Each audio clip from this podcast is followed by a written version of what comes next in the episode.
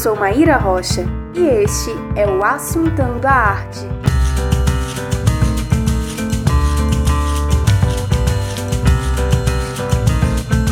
No episódio de hoje, O Poder das Imagens, com Flávia Carvalho.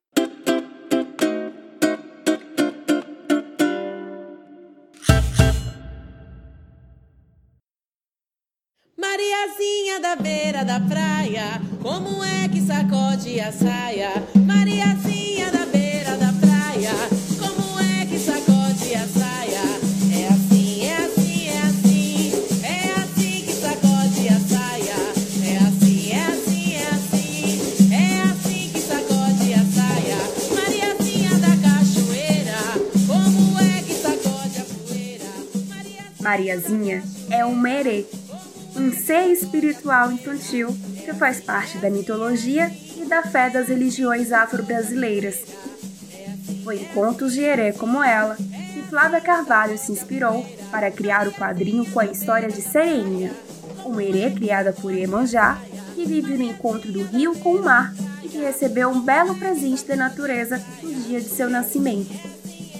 A pequena história de Sereinha é uma forma que Flávia encontrou de celebrar os herês e a cultura afrodescendente. Para falar sobre seu trabalho como quadrinista, ilustradora e arte educadora, Flávia Carvalho é nossa entrevistada de hoje do Assuntando a Arte, que já começou.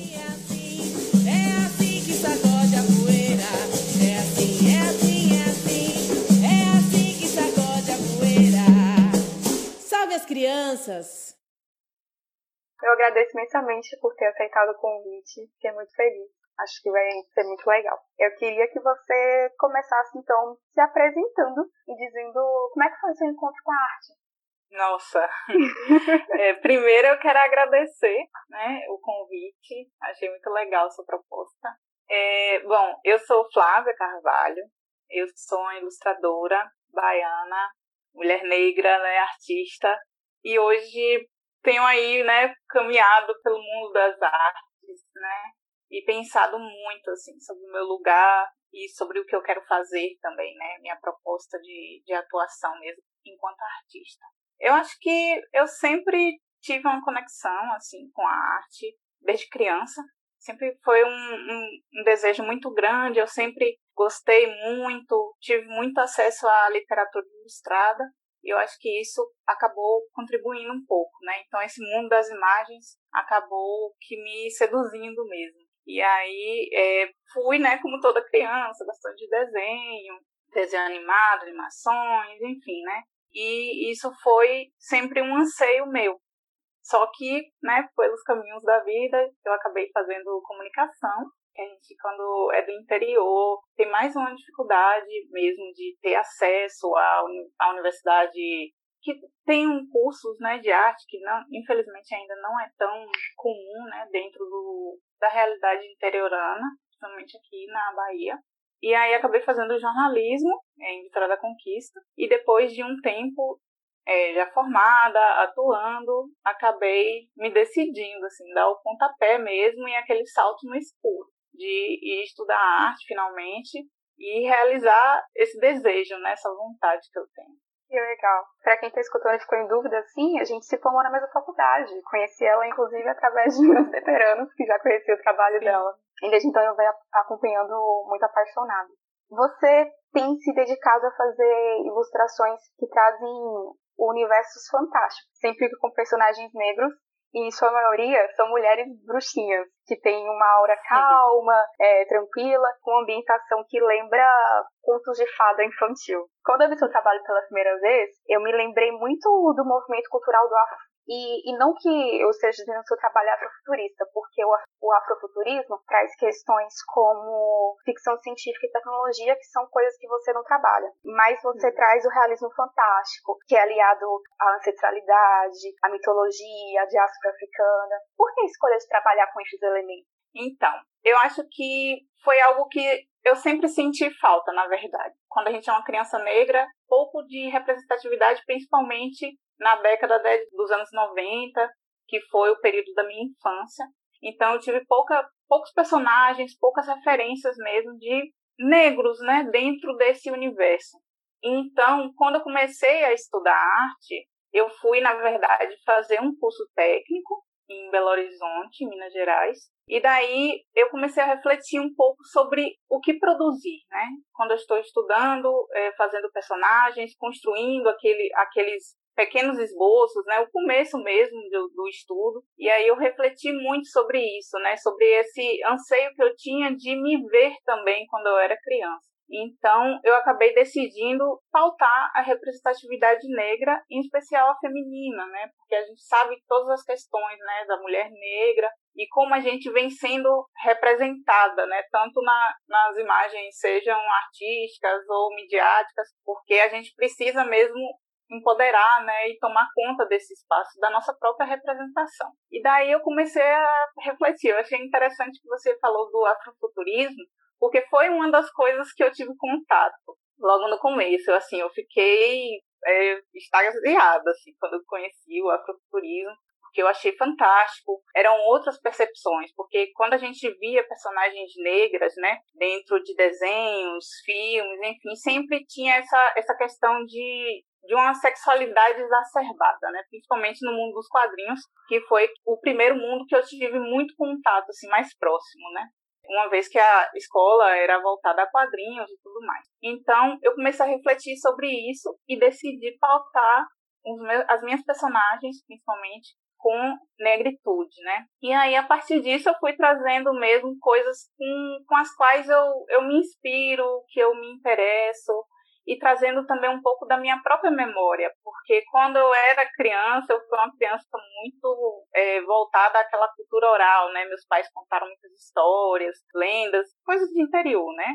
E aí isso sempre esteve muito presente assim na minha vivência e eu queria representar isso, trazer isso dentro do meu trabalho.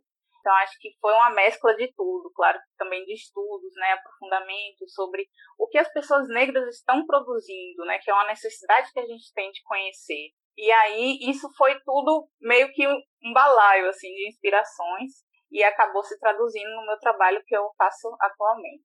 Você falou sobre a referência das histórias dos seus pais. E eu tinha uma pergunta que era justamente sobre isso, sobre esse resgate. Por quê? É, a gente está gravando esse episódio no fim de semana seguinte ao que a gente perdeu o ator Chadwick Boseman. E a morte dele foi muito sentida, sobretudo pela comunidade negra, por ele ter cumprido um papel muito importante, não só no que diz respeito de oferecer uma narrativa positiva para as pessoas negras, mas também de nos tirar da materialidade da vida cotidiana, que é uma, realidade que nos violenta, nos desumaniza, e levar para este universo fantástico da imaginação. E eu vejo elementos como este no seu trabalho. Você chegou a comentar. E você traz isso aliado à potência de um resgate de uma cultura que é muito nossa, que é muito brasileira, mas que sofreu um processo de apagamento, sobretudo pela forma como foi a colonização do nosso país. Você enxerga o seu trabalho como parte desse resgate, então?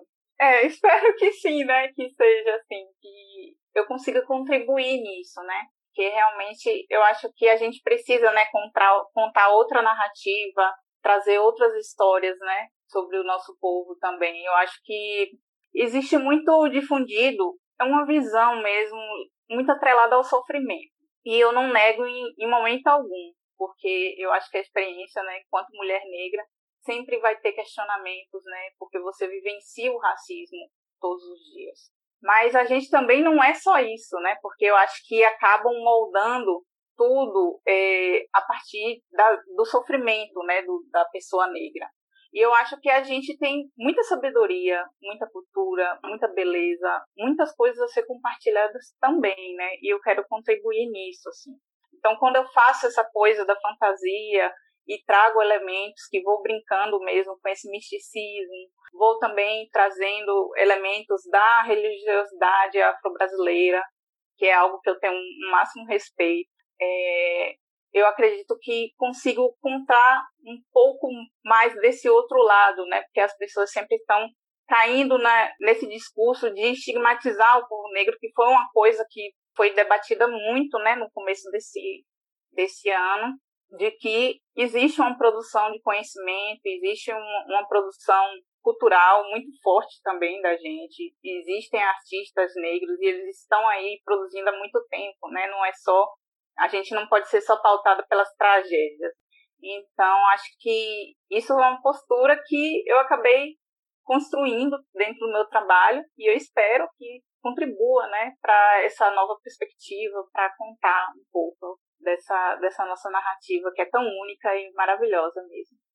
Entre os seus trabalhos, eu queria destacar o livro Sereinha, que foi uma história em quadrinhos que você fez e que conta a história de Merê, que foi criado por Iemanjá, né? É, partilha da gente um pouco de como que foi o processo de criação e de distribuição deste quadrinho.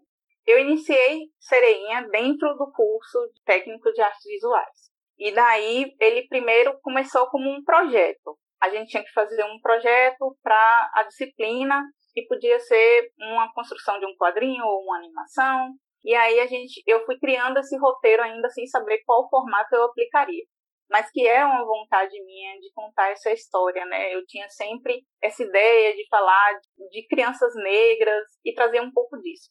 E aí acabei é, construindo esse, primeiramente, um roteiro que serviu para dentro da aula, né?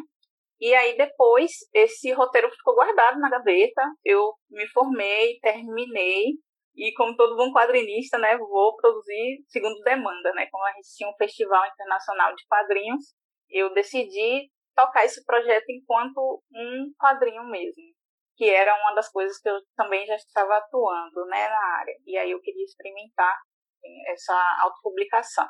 Daí eu conheci, né, nesse período que eu estava estudando e depois que me formei, conheci o mercado do quadrinho independente, né, o quadrinho nacional independente, que exclusivamente é, o quadrinho feito por mulheres, que era algo muito pautado né, na época, e que poucas pessoas ainda estavam falando sobre isso e tinha uma insurgência mesmo né, desses debates. E, então isso me motivou também muito em construir com o pessoal na, de maneira independente, né? Acompanhar um pouco isso da autopublicação, de você partilhar o seu trabalho dentro de feiras, foi algo que sempre estava me inspirando. E daí comecei a história de Sereinha, que foi baseada em pontos de gira de Herê. Então, eu fiz uma pesquisa prévia antes de escrever o roteiro, até mesmo para ter inspiração, e busquei alguns pontos para. Você não só é... ilustrou, você também escreveu a história, né? Sim, é porque assim, quando a gente faz uma autopublicação, basicamente o quadrinista é o roteirista, o editor, o diagramador, tudo, assim, o desenhista, tudo. E aí fui, fui tudo, né, dentro do meu processo do livro. Então, eu produzi primeiro o roteiro e depois eu fui fazendo, né, os estudos de personagem, fui fazendo esse, todas essas etapas do, do meu projeto e aí depois eu consegui construir a história em quadrinho em si.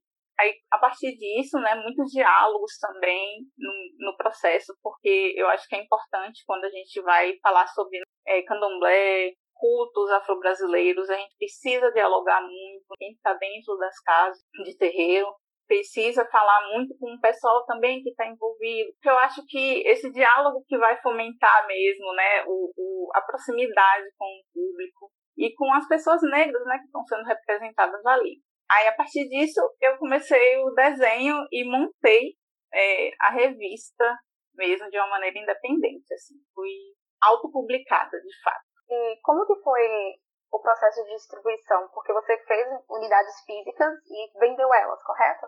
Foi basicamente participando de feiras e fazendo divulgação, vendas pela internet. Porque é, é muito importante, né? Quando a gente é um artista independente, a gente inclusive a gente está no cenário de sentir muito isso, né? Porque as feiras elas são super importantes. Porque ali você está trocando, você está espalhando, né, o seu trabalho, você está conhecendo outras pessoas também. E aí eu participei, primeiramente lancei Sereinha no Festival Internacional de Quadrinhos, que é feito de dois em dois anos em Belo Horizonte, e depois participei da Bienal de Quadrinhos de Curitiba. Mas nesse meio tempo eu fui vendendo é, por canais próprios, né? No caso, por internet, na minha loja virtual, e também, às vezes, na escola, o pessoal chegava a mim, pedia também para trazer exemplares, e aí fui espalhando um pouco Hoje ele está esgotado, mas você quer relançar ele? Tem projetos ou já está pensando em outro? é, é, sempre assim, né? Uma questão sempre acontece alguma coisa. Eu já tentei reimprimir, só que a vida estava é, fazendo pós-graduação. Então, assim, quando a gente é artista independente, geralmente é difícil também porque a gente tira do bolso, né, o investimento, ou a gente faz uma campanha de financiamento coletivo, que é o que eu tenho planejado, talvez fazer uma reimpressão da primeira da primeira revista. E eu tenho muita vontade de dar continuidade, assim, já estou escrevendo, mas sendo um processo bem é, tranquilo mesmo, até porque eu acho que a gente tem que construir as coisas mesmo com sentido, né, não só numa escala de, de produção mesmo, mas estou com vontade, né, espero que dê certo de fazer, quem sabe, um financiamento e conseguir imprimir mais, assim, o pessoal, nosso cobrando muito. Você começou a falar sobre a falta que as feiras têm feito para quem trabalha com arte, né? E, neste momento, eu acho que a gente tem dois cenários. É, de um lado, a gente tem alguns artistas que estão criando a partir do impacto da pandemia, e aí elas estão trazendo isso para suas produções artísticas, e tem outros que estão tendo que se reinventar e adaptar a sua arte para este, esse momento de agora. Como que você, em qual momento você acha que você está hoje? Eu acho que estou transitando um pouco nisso, assim, né? Eu estou nesse entremeio mesmo, assim, porque eu estou trazendo coisas que eu tenho sentido e refletido muito durante esse período da pandemia. É, não é um período fácil, assim, eu acho, para qualquer trabalhador, né, no caso, mas você fazer uma produção artística envolve também alguns, alguns aspectos mesmo de você estar tá ali é, focado e para produzir algo, né?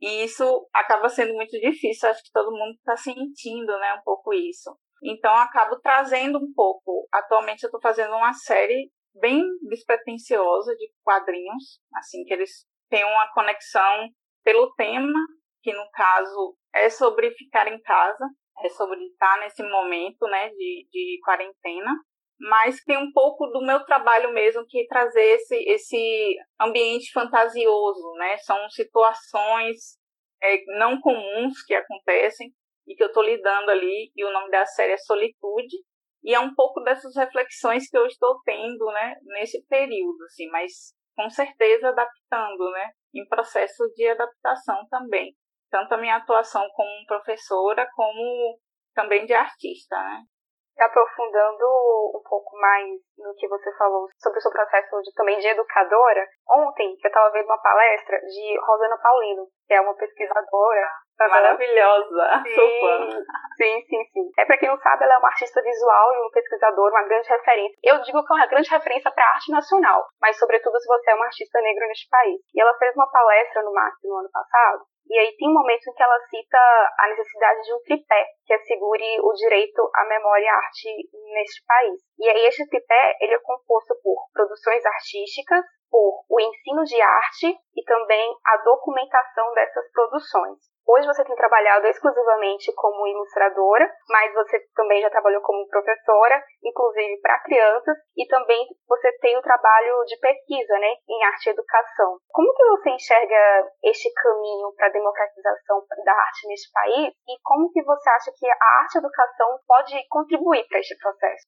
Bem, eu acho a perspectiva que Rosana colocou assim fundamental, né? A gente pensar nesse nesse tripé porque a gente está né, produzindo arte, vendo arte, pensando a arte né, também. É preciso a gente fazer isso e trazer as referências, né, sempre ser referenciado para o trabalho histórico. Quando eu fiz o meu a minha pós-graduação, eu ingressei porque eu tinha iniciado é, a dar aulas, comecei como monitora e depois passei para professora de um curso infantil, curso semestral, e senti essa necessidade de me aprofundar mais no, na arte educação.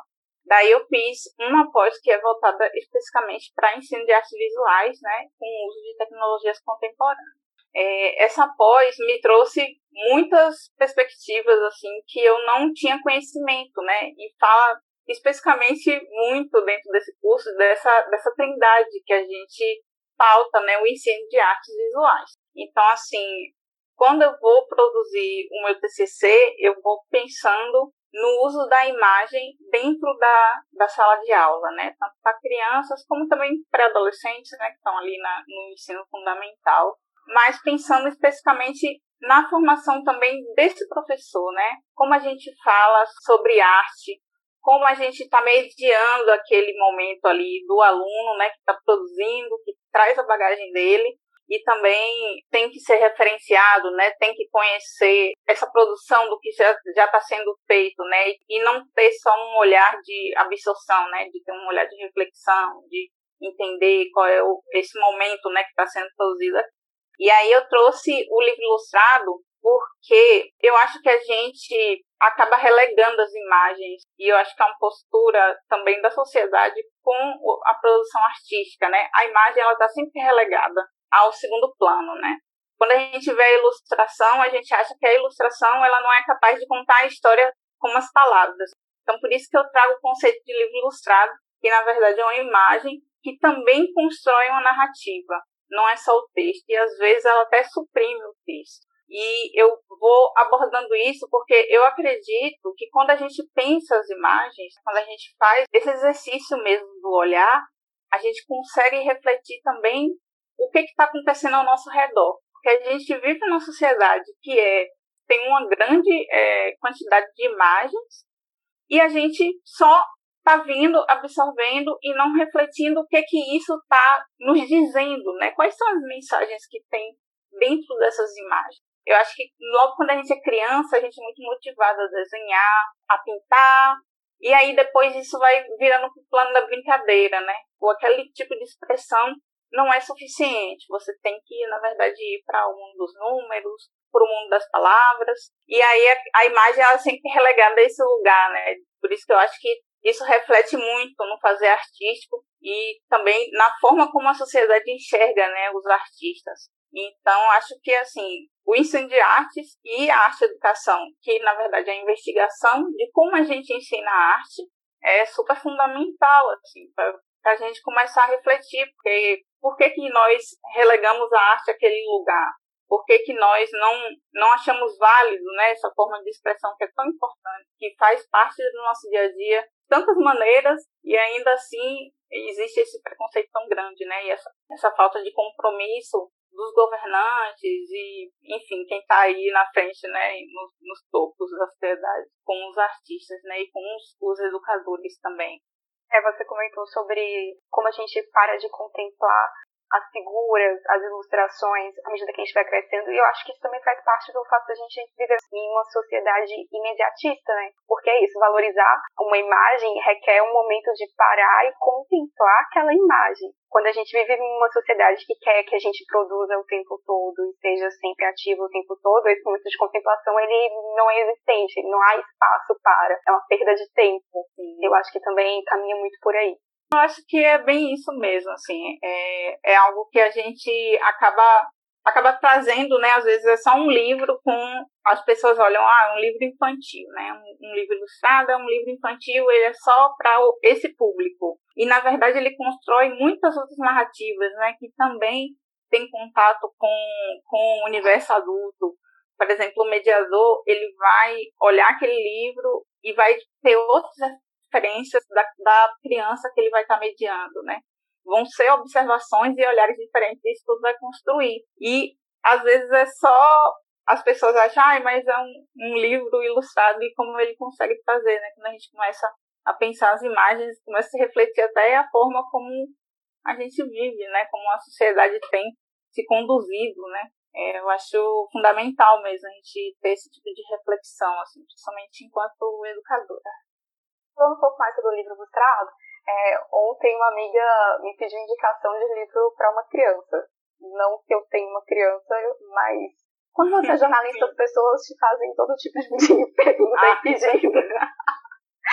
e aí, é, não coincidentemente, mas eu tinha algumas indicações para dar para ela, mas aí eu, eu me demorei também em pesquisar mais coisas. E eu fiquei muito feliz com a quantidade de coisas que eu encontrei, que não eram só livros ilustrados, eram livros ilustrados que traziam uma informação, que traziam questionamento, que falavam sobre sociedade, que traziam é, referências negras positivas, enfim, é muito conteúdo e muito lindo. E eu fiquei muito feliz de ter todas essas referências poder passar para ela. E você enxerga como é, uma abertura maior deste campo? Ou é só porque não estou tão atenta a isso e eu fiquei tão admirada? Então, são várias perspectivas, assim. Porque eu acho o livro, o, ambiente do livro ilustrado, na minha percepção, enquanto uma ilustradora né, negra que ainda está construindo né, seu, sua jornada mesmo enquanto profissional, eu vejo que ele ainda é um, um ambiente muito fechado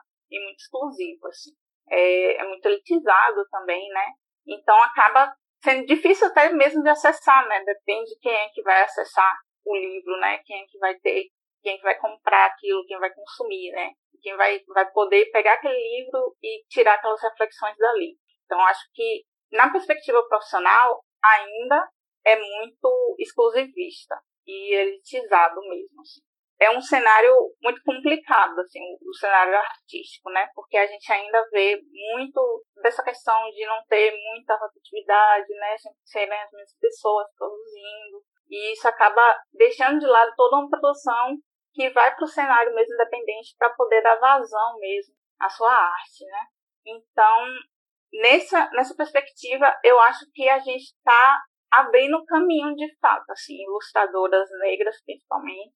Ainda é muito difícil, é, por exemplo, de ter contato com editoras. Inclusive, vários títulos ainda são feitos por pessoas brancas, em geral homens, pautando né, questões raciais e questões de cultura também, tanto negra como indígena. Isso ainda acontece muito no Brasil. Então, nessa perspectiva, acho que não é uma abertura necessariamente que está se tendo, mas está se expondo mais, né? A gente está tendo possibilidade de mostrar o nosso trabalho, né, a partir de rede social, de trocas entre grupos. Eu acho que as redes são fundamentais nesse sentido. Muitas mulheres estão se conectando e colocando seu trabalho mesmo em diretórios, em fóruns, fazendo grupos de Facebook, enfim e trazendo essas discussões também né, sobre o mercado de trabalho. Então, acho que é mais uma abertura feita mesmo pelas próprias profissionais do que de fato do mercado. Agora, o questionamento ele está sendo cada vez mais pautado. Claro que do outro lado sempre tem muito, né? A gente tem muitas produções infantis que não, não trazem nada, não que seja uma obrigação de sempre trazer uma mensagem ou uma, uma reflexão não que seja, né? Mas às vezes é puramente comercial mesmo, e vão fazer o livro da Barbie e tudo mais. Então, acho que isso está se tendo também bastante, né? A gente está trazendo livros que falam sobre vários processos, tanto familiares como experiências próprias, refletindo mesmo, né? Isso, é, isso é muito legal, assim, eu acho que dá uma riqueza mesmo no cenário. É, acho que a gente já pode caminhar para o final, e aí eu queria te fazer uma pergunta, que você pode responder da maneira como você quiser. Se você quiser responder de maneira literal, você responda. Se você entender ela de maneira metafórica, quiser responder, então você responda. Que é, como a arte tem te alimentado? Bem, ela tem me alimentado como a minha forma mesmo de expressão, assim. É onde eu consigo expressar o que eu tenho sentido, né? Eu acho que mais do que me alimentado né, de maneira financeira, né, ela tem sido mesmo meu momento em que eu posso me desconectar, ou então eu posso dar vazão aos meus sentimentos que eu estou tendo, é, aos meus pensamentos. E ela também tem contribuído, né? Assim, eu estou nessa jornada de ser profissional e tá fazendo vários projetos. Então, quando você acaba trabalhando com várias pessoas, a gente acaba construindo, né? É, contatos e conhecimentos. Então, isso também me alimenta de certa forma, né? Todas as experiências eu acho que vem somando mesmo, tanto na quesito de, de você conhecer novas perspectivas, trabalhar com coisas que você não imaginaria, como também de você trocar, né? Falar com outras pessoas, conversar sobre, sobre como é o mercado de trabalho, que é algo que tem sido pautado muito, eu acho que nesse momento, acho que nos obrigou muito a refletir, né? Então ela tem, me, tem me alimentado em todos os sentidos, assim. E tem sido o meu lugar, assim, seguro mesmo. Que legal, que bonito. Acho que a gente pode encerrar. Ficou muito feliz. Acho que foi uma entrevista muito gostosa. Aí, ah, muito obrigada. Fico muito agradecida. É, você quer dizer mais alguma coisa para encerrar? Falar nas suas redes sociais, onde a gente pode encontrar o seu trabalho? Eu estou mais ativa no meu Instagram, que é o arroba falcarvalho, Pau com W, né, no final, Pau Carvalho. E também tem um coletivo chamado Seiva Atelier, essa também é a nossa arroba, também no Instagram. E sou eu e mais duas artistas, e a gente tem falado assim, um pouco da produção de cada uma e também trocando né, um pouco desses diálogos. E aí, a partir do meu Instagram, eu acho que dá para conhecer então, os meus projetos pessoais, autorais, coletivos, e ver o meu portfólio, e enfim.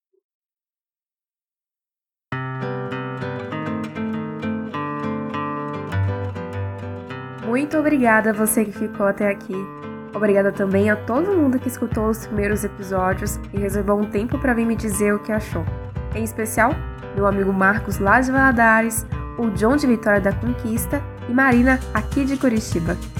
Este episódio começou com o ponto Mariazinha, na voz de Juliana de Passos. O link para o canal dela vai estar na descrição deste episódio e as redes sociais de nossa entrevistada Flávia também. Antes de ir, só uma observação. Eu sei que em alguns momentos a qualidade do áudio durante a entrevista não ficou tão boa. Eu ainda estou entendendo qual é a melhor forma de fazer essas gravações online, mas a gente segue se acertando no caminho. Eu volto daqui 15 dias, mas se você quer continuar a falar de arte comigo, você pode me encontrar no arroba assuntandoaarte no Instagram ou no e-mail assuntandoaarte.gmail.com. É isso por hoje? Obrigada por escutar e por aceitar o convite de assuntar. Tchau!